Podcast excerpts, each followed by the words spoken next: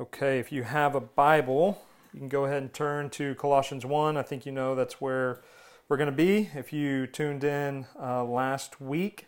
Um, and then also, I will say, Clint, you win the comments. Uh, um, that your your favorite thing was watching me figure out where the comments are. I'm really really proud of you for that. Um, and then uh, and it was encouraging just to hear Karan. You got to walk to the donut shop. That is incredible, and get some donuts this morning. So um, that's awesome. So Colossians 1, 15 through 20. Uh, I'm going to read it for us again. Uh, last week, well, I'm just going to read it for us, and then we'll we'll hop into uh, what what we're going to do what we're going to do with this passage this week. Colossians 1, 15 through 20. He is the image of the invisible God, the firstborn of all creation. For by him all things were created in heaven and on earth, visible and invisible, whether thrones or dominions or rulers or authorities, all things were created through him. All things were created through him and for him. And he is before all things, and in him all things hold together. And he is the head of the body, the church. He is the beginning, the firstborn from the dead, that in everything he might be preeminent. For in him all the fullness of God was pleased to dwell. And through him to reconcile to himself all things, whether on earth or in heaven, making peace by the blood of his cross. And so I didn't do much of this last week, so I'm actually going to take just a few moments to set up some of the context this week because it's uh, it's really pertinent to uh, what the Lord would have to teach us in the midst of Colossians. And so the the church, um, the Colossians, are actually being tempted uh, to believe in a false teaching. Uh, Paul writes many of his letters to refute false teaching, but unlike many of those other letters, the one, the false teaching going on in Colossae is a little bit more ambiguous.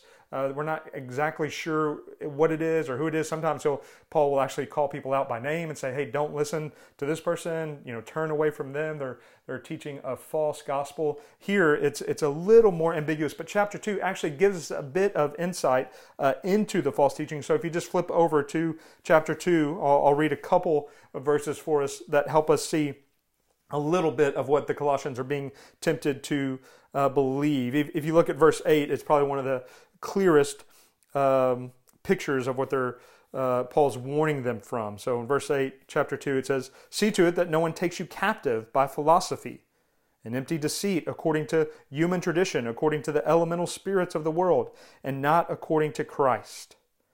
And then, actually, if you flip down to verses 18 and 19 uh, in Colossians 2, he, he kind of talks about it a little bit more. He says, Let no one disqualify you insisting on asceticism and worship of angels, going on in detail about visions, puffed up without reason by his sensuous mind, and not holding fast to the head, from whom the whole body, nourished and knit together through its joints and ligaments, grows with a growth that is from God. And so, in general, there's this false teaching that's putting Christ forward as less than. Um, we see that there's some kind of philosophy that promises more than it delivers, that it's an empty philosophy. And we can see from this uh, passage and, and really much of the rest of chapter 2 that it seems to be some mixture of modern culture and of Christian and Jewish religious practices that are kind of just being syncretized and mixed together. Um, and it's seemingly from people claiming to be Christians.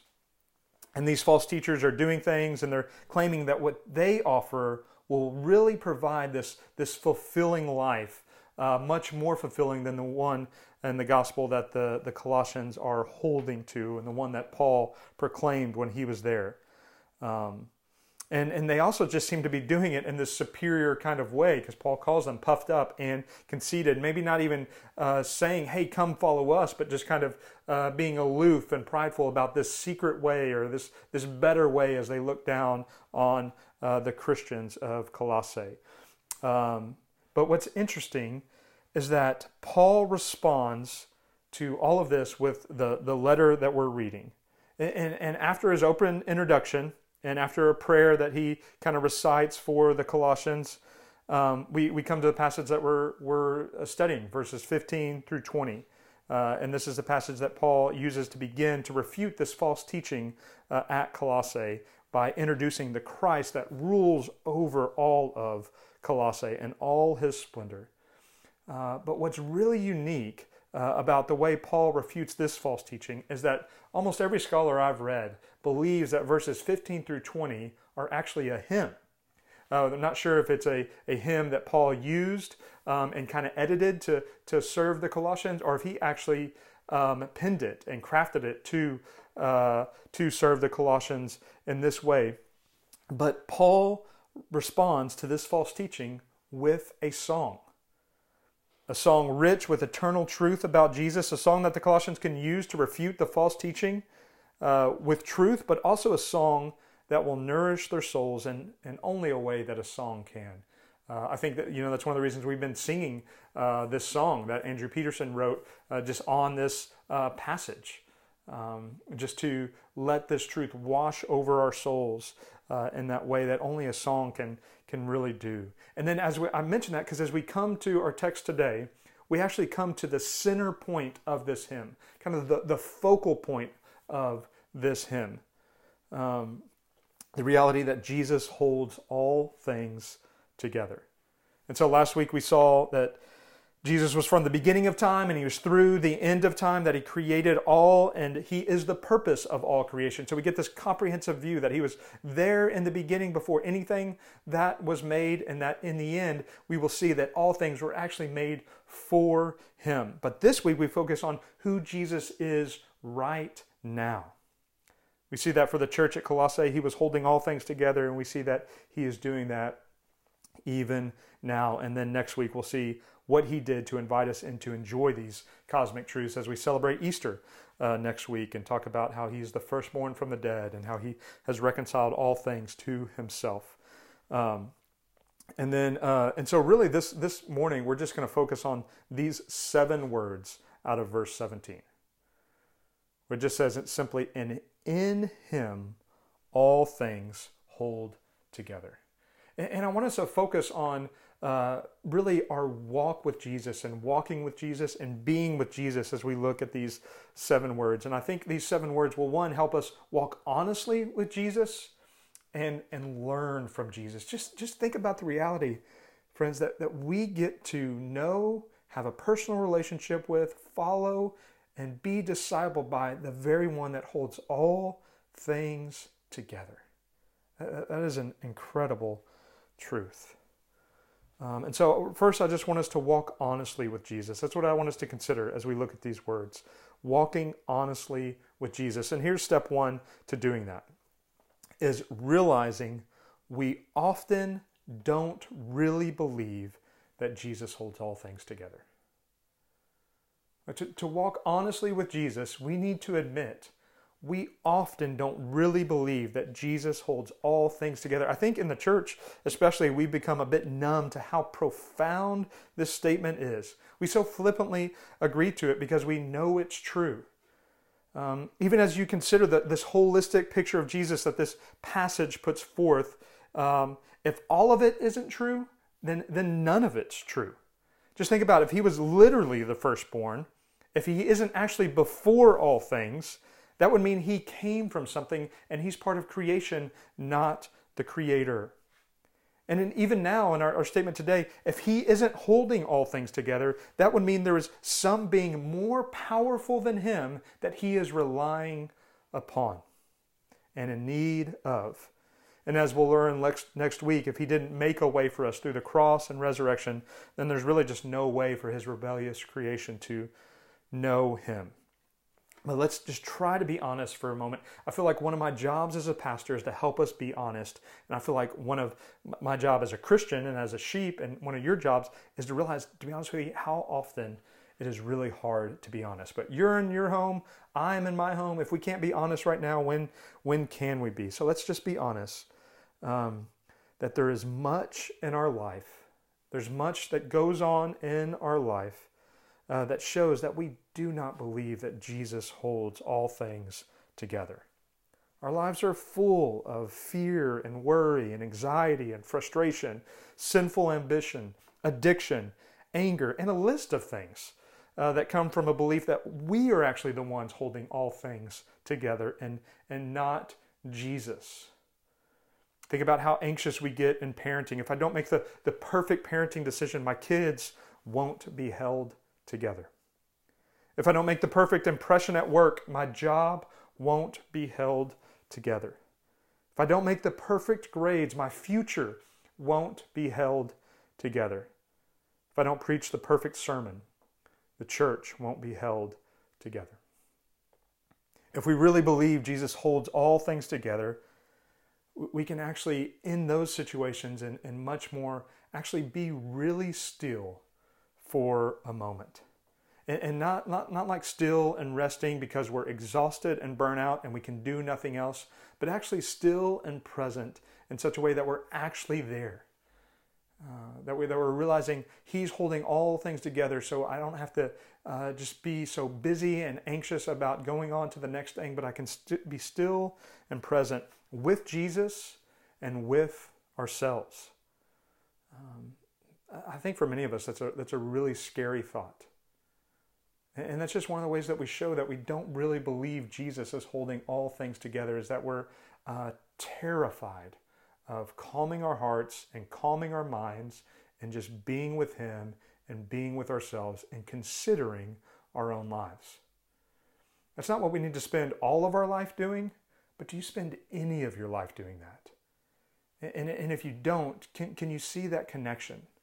That, that, maybe you don't because you're not actually believing He holds all things together.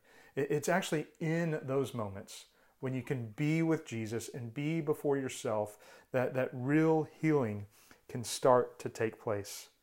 That we can start to come to grips with our brokenness, our wounds, our suffering, our sin, um, and hopefully start to realize that if Jesus actually really does hold all things together, that you can face that sin that you've been hiding.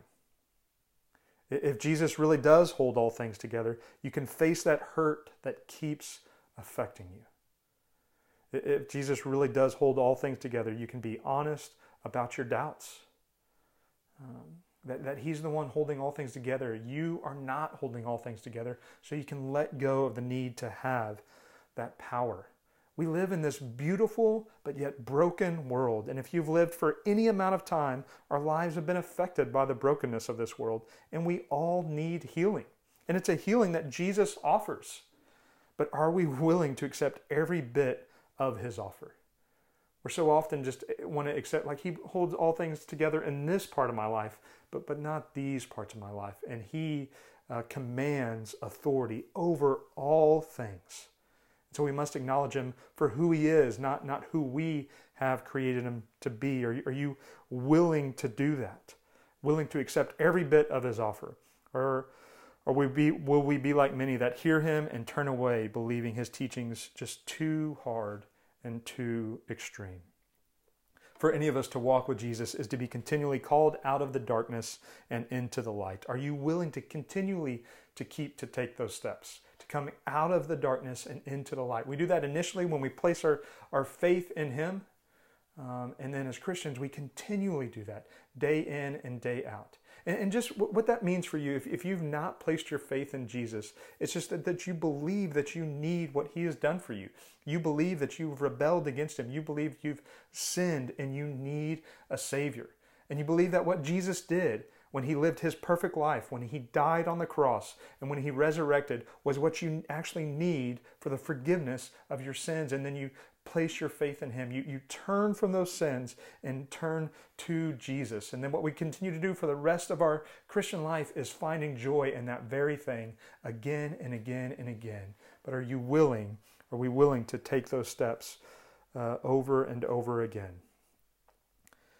Pause just for a moment and consider where in your life do you most struggle to believe that Jesus holds all things together? Where is that in your life?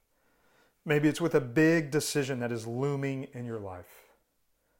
Maybe it's with your anxiety over your children. Maybe it's with your addiction to social media. Maybe it's with the constant discontentment.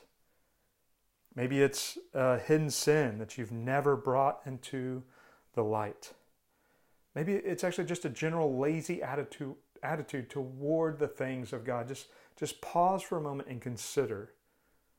Ask God to help you see where in your life do you really struggle to believe that He holds all things together.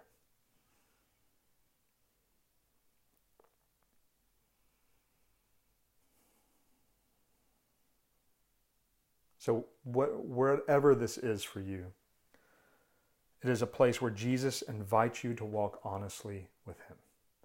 It's where He calls you out of the darkness and into the light to convict, to encourage, to heal. He has much to say to you in that. He has much comfort you comfort for you in that. He wants great fellowship with you in that.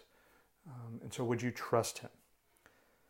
And so let's let's take a moment just to, to learn from this Jesus, this, this one that, that holds all things together as you consider that area of your life, let's turn to Jesus and, and look to Him. And I, am just going to highlight just a, a few moments in the life of Jesus to help us learn from this one that holds all things together. I think about even the passage Randy started with in, in Mark 11. It says, And they brought the colt to Jesus and threw their cloaks on it, and he sat on it, and many spread their cloaks on the road, and others spread leafy branches that would cut from the fields, and those who went before and those who followed were shouting, Hosanna! Blessed is he who comes in the name of the Lord. Blessed is the coming kingdom of our father David. Hosanna in the highest. And I think about the crowd that was forming around Jesus, and I think about, to be honest with you, it even brings me back to how we use social media. Like, imagine social media in this day and all that would happen, and imagine yourself in Jesus' spot being caught up with thousands of likes and things going viral and you're just caught up and you you post something and you're like oh man so many people are are liking this and then you, you're just excited and you continue to check it and you think man this is going to go viral. And man i'm going to be on ellen. This thing is going to be awesome. Um, and, and how often the, like that that pull on our heart. Um, and again i think social media is a beautiful thing. Even now it's actually kind of an important thing, but it's an important thing for us to engage, um, in a sense, learning from Jesus as we engage that. When you look at this part of his life and the crowd that formed, and as, as we know that that same crowd that here in just a few days would be shouting, crucify him. And brothers and sisters, to be honest with you, that's, that's not very different than the crowds that we would gather. That they would be praising us one day and then critiquing and condemning us the next. Um, I think about how often even Jesus was fond of shrinking crowds. Uh, think about in John 6 when he had a crowd before him, but he uh, taught them, and then many turned away, saying, How can we believe this hard teaching? And so Jesus was, wasn't uh, concerned about grabbing for power and grabbing uh, for crowds, uh, partly because he has all power. Uh, the one that actually is powerful is willing to relinquish all of that power and not grab for it. Consider that. And then, even if you think about the whole life of Jesus and, and the disciples that he had, and you, and you think about how he knew from the very beginning one was in his midst that would betray him and that it would lead to his death. I mean, have, have you considered that? And again, I think sometimes we just realize, oh yeah, but he came to die and stuff like that. But but he had someone that was with him all the time that was going to betray him. Um, and he, he knew his fate. He knew where that was going to lead, and he knew the person largely responsible for that very thing. Um, and yet, when we see his life, his life is one full of, anxiety, full of anxiety, stressing about that reality but full of peace, perfect in peace, as he kept his mind on the Father's will. We, we see Jesus uh, remaining peaceful, knowing that his worst case scenario was actually going to come true. So, so often anxiety fills our lives um, because our worst case scenario might come true. Jesus knew it was going to come true, and yet he still lived this peaceful life. He knew his fate, yet was full of peace. And then, uh, uh, as I think about Jesus, he doesn't run to the next ministry opportunity. He doesn't run just to the next opportunity. His whole life seems to be a picture of engaging the person right in front of him, showing compassion through just deliberate action and thought and conversation and eye contact. How much it says Jesus looked upon this person, that, that he was intentional in that. He isn't on just to the next person flippantly. I think about the woman at the well, um, where, where Jesus has no concern of his reputation among his disciples or among anyone else, but, but he looks to her and considers her.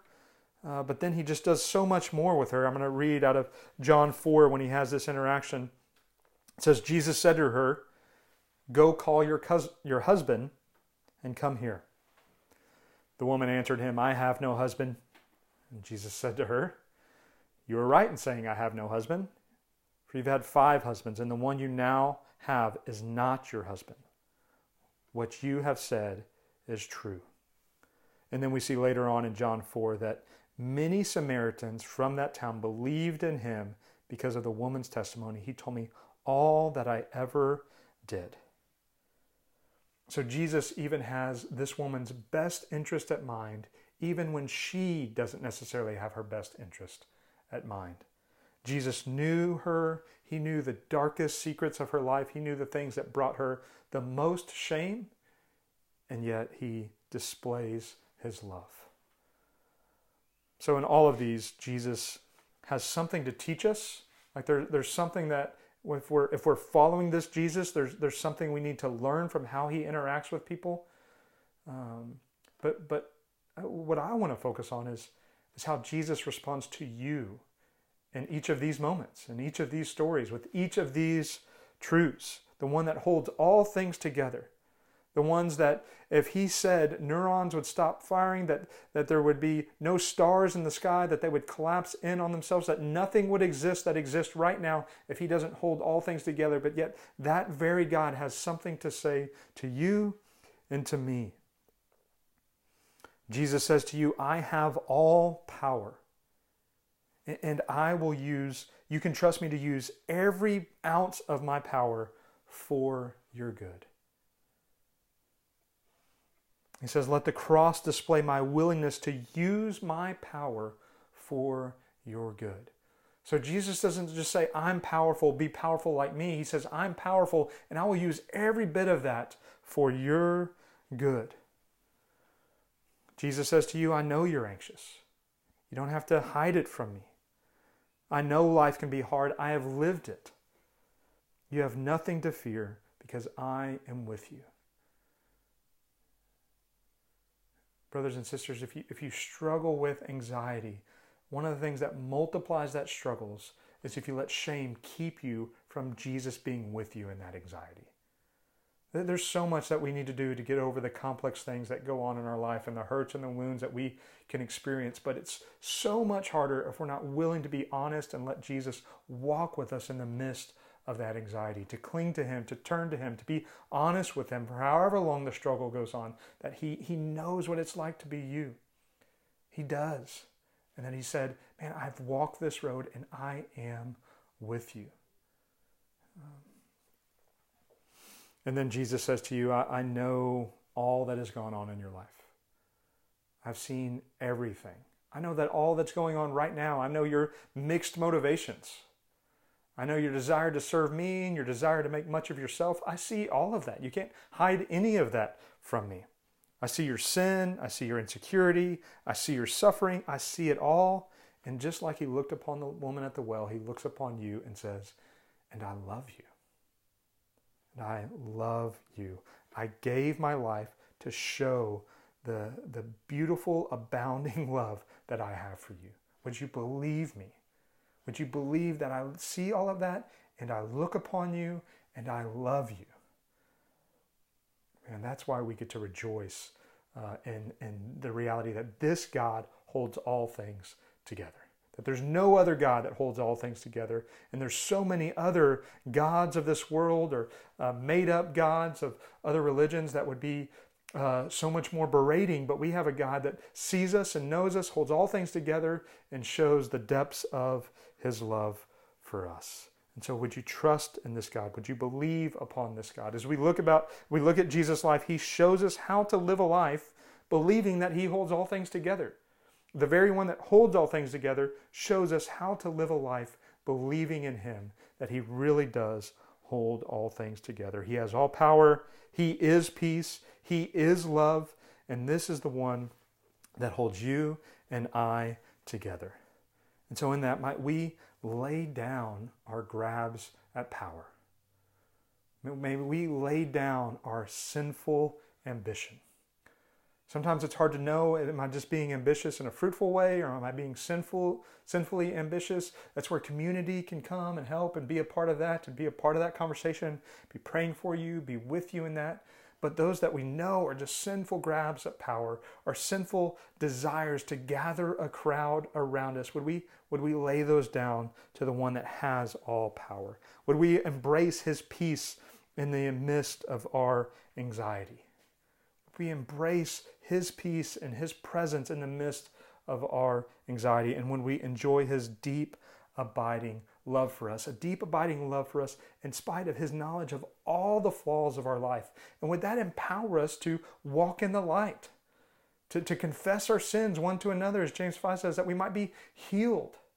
Would you maybe you need to reach out to your community group leader? Maybe you need to have maybe you need to talk about something that's not best to talk about in the midst of the whole group just yet, but you need to reach out and say, "Hey, brother, sister, I, I really have got something I need to to share with you, and I need to confess something to you as the Lord has convicted me."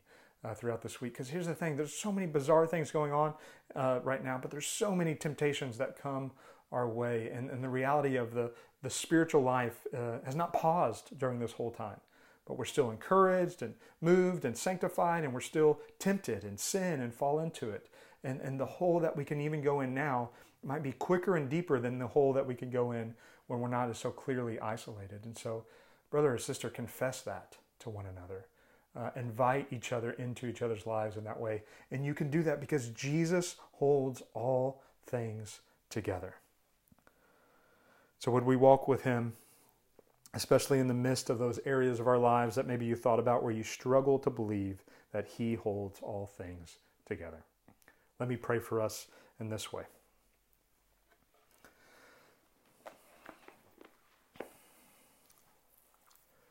Lord Jesus, I'm thankful that even now, as we are gathered in different homes and different places, um, as we do this yet again and, and really even don't know for how long we will be doing this. Jesus, I do find great comfort in the reality that you hold all things together. Would you help me believe that?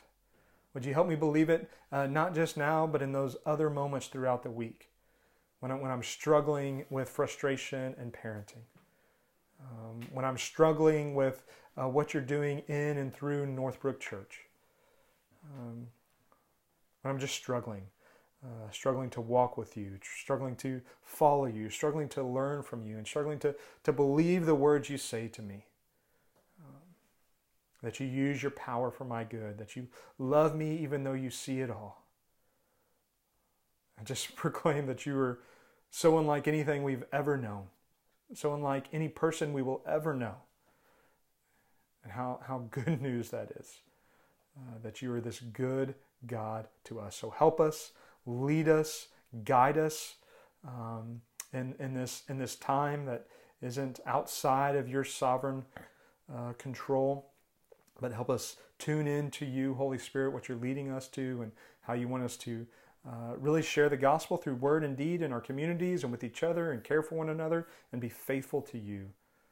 Would you bless us and keep us? We pray in Jesus' name. Amen.